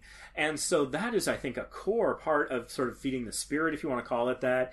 Um, and then, and then also, these studies have shown that you get uh, uh, another, say, I believe it's a month worth of positive mental health benefit after the trip. And that's the surprising part is, is actually the planning is twice as beneficial for your mental health as the lasting effects of the memories, according to a lot of studies I've read, uh, which is fascinating, I think. And I think I remember actually reading too, and I'll see if I can find the article so that we can maybe cite it. Um, uh, that it actually improves your productivity at work. Yes, Um, that was so part of it. yeah, looking forward, to having a, a trip to look forward to. You're not going to sit there and dawdle because you're to want to make sure you don't have any work stuff to think about while you're on the trip. If you, Mm-hmm. especially if you're someone like me who's like always like, you know, I never, I, I you know, I, I wound up having to retire before this whole quiet quitting thing happened. But for me, I oh. was always putting in all my hours, more than my hours, and I was like, you know, I, I was thinking about work all the time, and largely because I enjoyed my job, and so that's why I was thinking about work all the time. Like, how can I do this better? How can I be more efficient in this? How can I do that? Da, da, da, da, da. Oh my god, the client, and I forgot to email, and blah. and so, and but because you don't want to have to think about any of that stuff when you're on the- on your trip, you're gonna make sure your desk is cleared and that your clients are all taken care of, or this, that, and whatever it is that you need to get done. Um, so you're going to be so much more, especially I think the especially the week leading up to your trip. You're like I think your productivity increases like two a hundred percent or something. Like it's a huge, huge, Yeah. huge number. Um, like it's not at all insignificant. And like and for me personally, my employers have made that comment. Like I kind of like when you go on a trip, not because when you're gone, but because you get stuff done before that. You make sure. Yeah, exactly. And they're like, you make sure that everything is held down. And so I never have to worry about it when you're gone because you, A, make sure you have the right person covering you while you're gone. You Mm-hmm. make sure that they don't have to do basically anything while you're gone. You make sure. Or that they're equipped to do it with confidence. Exactly, and you and you make sure. Oh, hey, this is a thing that I haven't been able to resolve. This is you know, and this is you. A good this- handoff. and you try to like provide a solution. And they're like, I like when you go away because it. it Get out of here. yeah, exactly. They're like, you know, other people when they go on trips, it's not the same. They kind of just leave this mess behind. Yeah, uh, that, just drop you know, everything that- and go. That's not. That's not. That's not what we recommend as an approach. exactly. You want to have a job to come back to, Also so that. you can afford the next trip. exactly and so like I, I often got a lot of really positive feedback when i went on my trips because of that and and i and i'm not at all in no way am i unique in that Mm-hmm. um, and it's not because i'm exceptional at my job it's just because i was so excited about my trip and again i didn't want to have to worry about my job on my trip And I think it's just anticipation is, is such an amazing feeling when you think about it. And so I think we're never more alive than when we have something positive to look forward to, whether it's the birth of a child, graduation of a child, or, uh, you know, the holidays and things like that. Like November 12th, I begin the Christmas season when I'm not traveling. So this year is exceptional, but like last year, November 12th, things start going up. And it's actually kind of funny, like Christmas, uh, you know, for kids and a lot of people, and me in particular, is like their kind of their favorite time of year, their favorite holiday. And so they get really into it the decorations, the lights, the tree, the presents, the wrapping, all that stuff. And they, they love it. Um, and then, like, it's funny because on Christmas Day, like, I am difficult to wake up. I'm half asleep, and it's like it's like now that it's here, I actually like where did all that energy go? Yeah. uh, it's like you got to drag me out of bed, you know, and I'm, I'm slow to start the day. And you think like Mister Christmas would be like you know six thirty in the morning, it's Christmas, and you know whatever. Um, but I think it's more it's it's the joy and the positivity, the anticipation because the you. I think most people don't anticipate negative things; they anticipate positive things. I mean, you can awfulize and you can worry, and that's part of what we're here to hopefully help you set aside or address or plan for. Um, but then it's just this pure thing of like, I don't know what I'm getting, but I'm getting something. And the simple fact of I'm getting something is amazing. Yeah. Or I can't wait to see the reaction of this person when they see the thing That's- I got that's for for me, them. for sure. That's a bigger part for me. Or again, just like, hey, you know, making it special for a kid in the holidays and stuff, and knowing all that kind of things. Like, there's so there's so much positivity around it that like when the actual event comes, I'm just like, I'm tired. yeah like, yeah, I guess it's Christmas, all right, on Christmas Day, and it's a little bit sometimes like that on when I travel because like uh, I'll be super excited for a cruise or whatever, and then I'll get on the ship and I'll just spend tons of time on my balcony listening to podcasts. It's relaxing because I'm like I'm tired. I want to just relax. Want to you know enjoy and absorb it all. And I Well, don't you'll pay for necessarily. balcony. Well, that that too. uh, and but also it's like you know I don't necessarily have to pack in. I don't have to go to every single thing that I want to go to. I'll go into the Hub app and I'll I'll check off every you know if there's a string quartet or trio. I'll normally mark all of those. I'll mark every comedy show. I'll mark the ice carving, I'll go to ten percent of what I probably end up marking down. Yeah. And so I'll be on the balcony and something will pop up, and I'll be like, yeah, I'm I'm happy where I am. Yeah. Uh, and I don't know that that's any less valuable than running around and going to every single show that you need to. Yeah. Um, and so part of how I excuse that is by traveling as much as I can. So it's like, oh, I'll get them next time. Yeah. And that's one of the things too is like, I actually recommend that you don't do everything you want to on your trip. Same. Because that's trip of a lifetime men- mentality, and that's that's I think wrong thinking. Uh, although, hey, if you're traveling, you're traveling, and that's good. Uh, trip of a lifetime is better than no trip.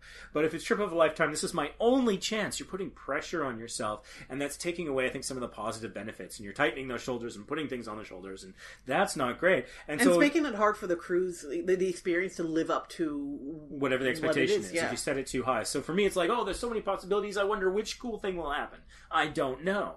Um, and so I'm open to it. Whether you know, because like that's one of the things Tom Parks talks about. Is he says like a tourist, it's all about them and their expectations either being met or not. And so the best that they can hope for, I might be articulating it slightly better than him. No offense, Tom. I love you, Tom. But uh, I think that the best a tourist can hope for is to have their expectations met. Maybe on rare occasion exceeded. You go to Atlantis, it should be exceeded probably. Grand one Canyon. one yeah, one of those. Yeah, Grand Canyon. Those are a couple places that actually exceed expectations. I think for almost everybody, um, even the tourists. But most tourists, it's like they're just hoping Disneyland is like what they hope it is.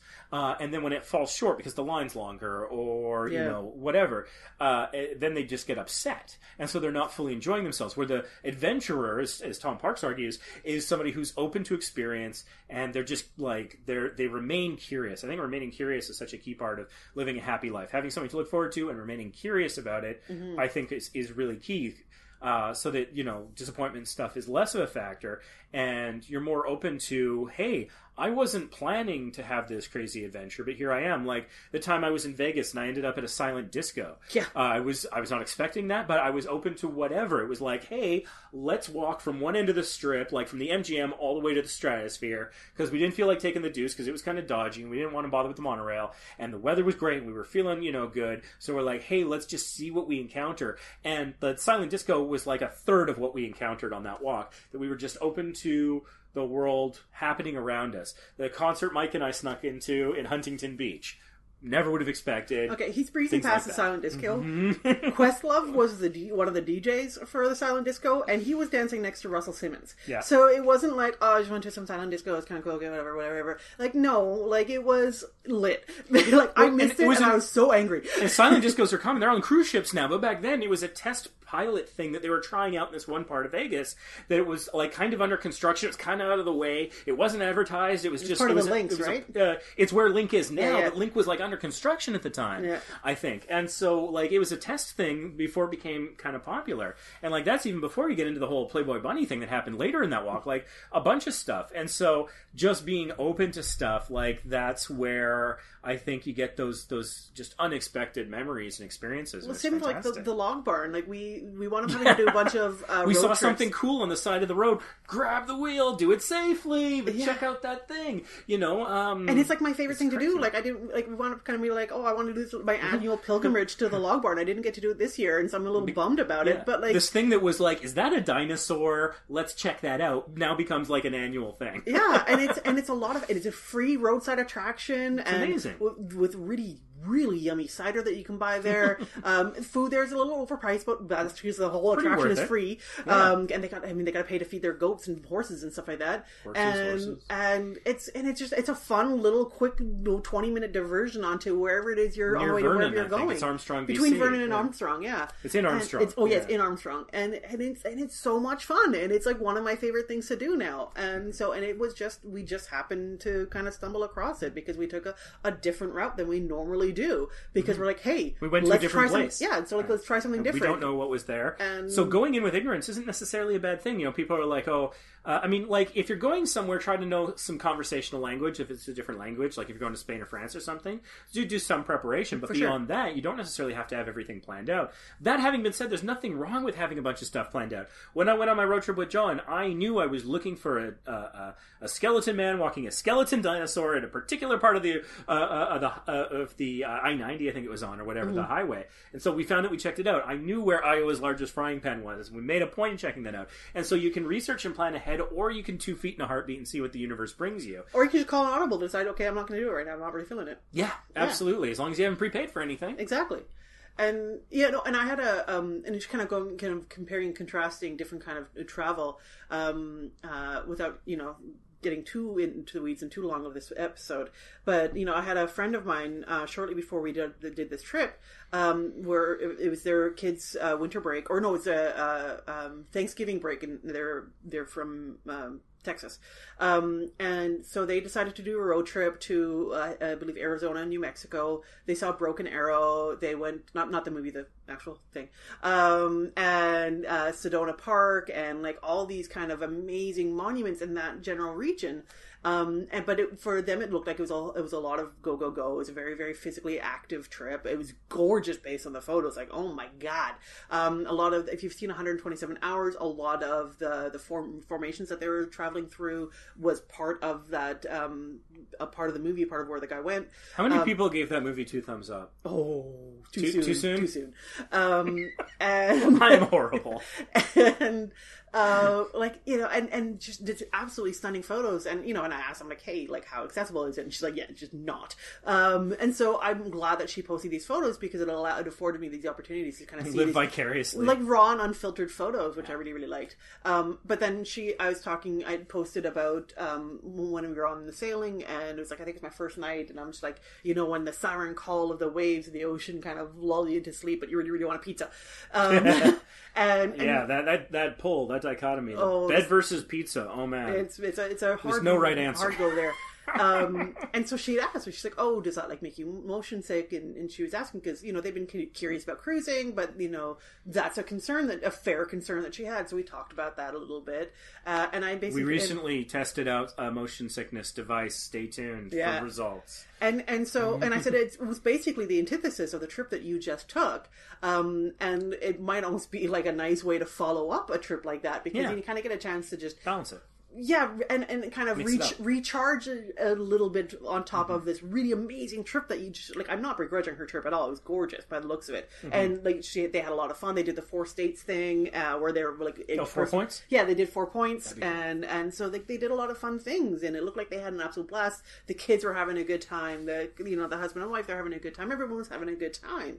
Um you know and and so like i oh that's awesome. And so and I, but i was also very much encouraging like hey like you really should consider cruising if that's something you want to think like we could talk about it watch a channel blah blah blah.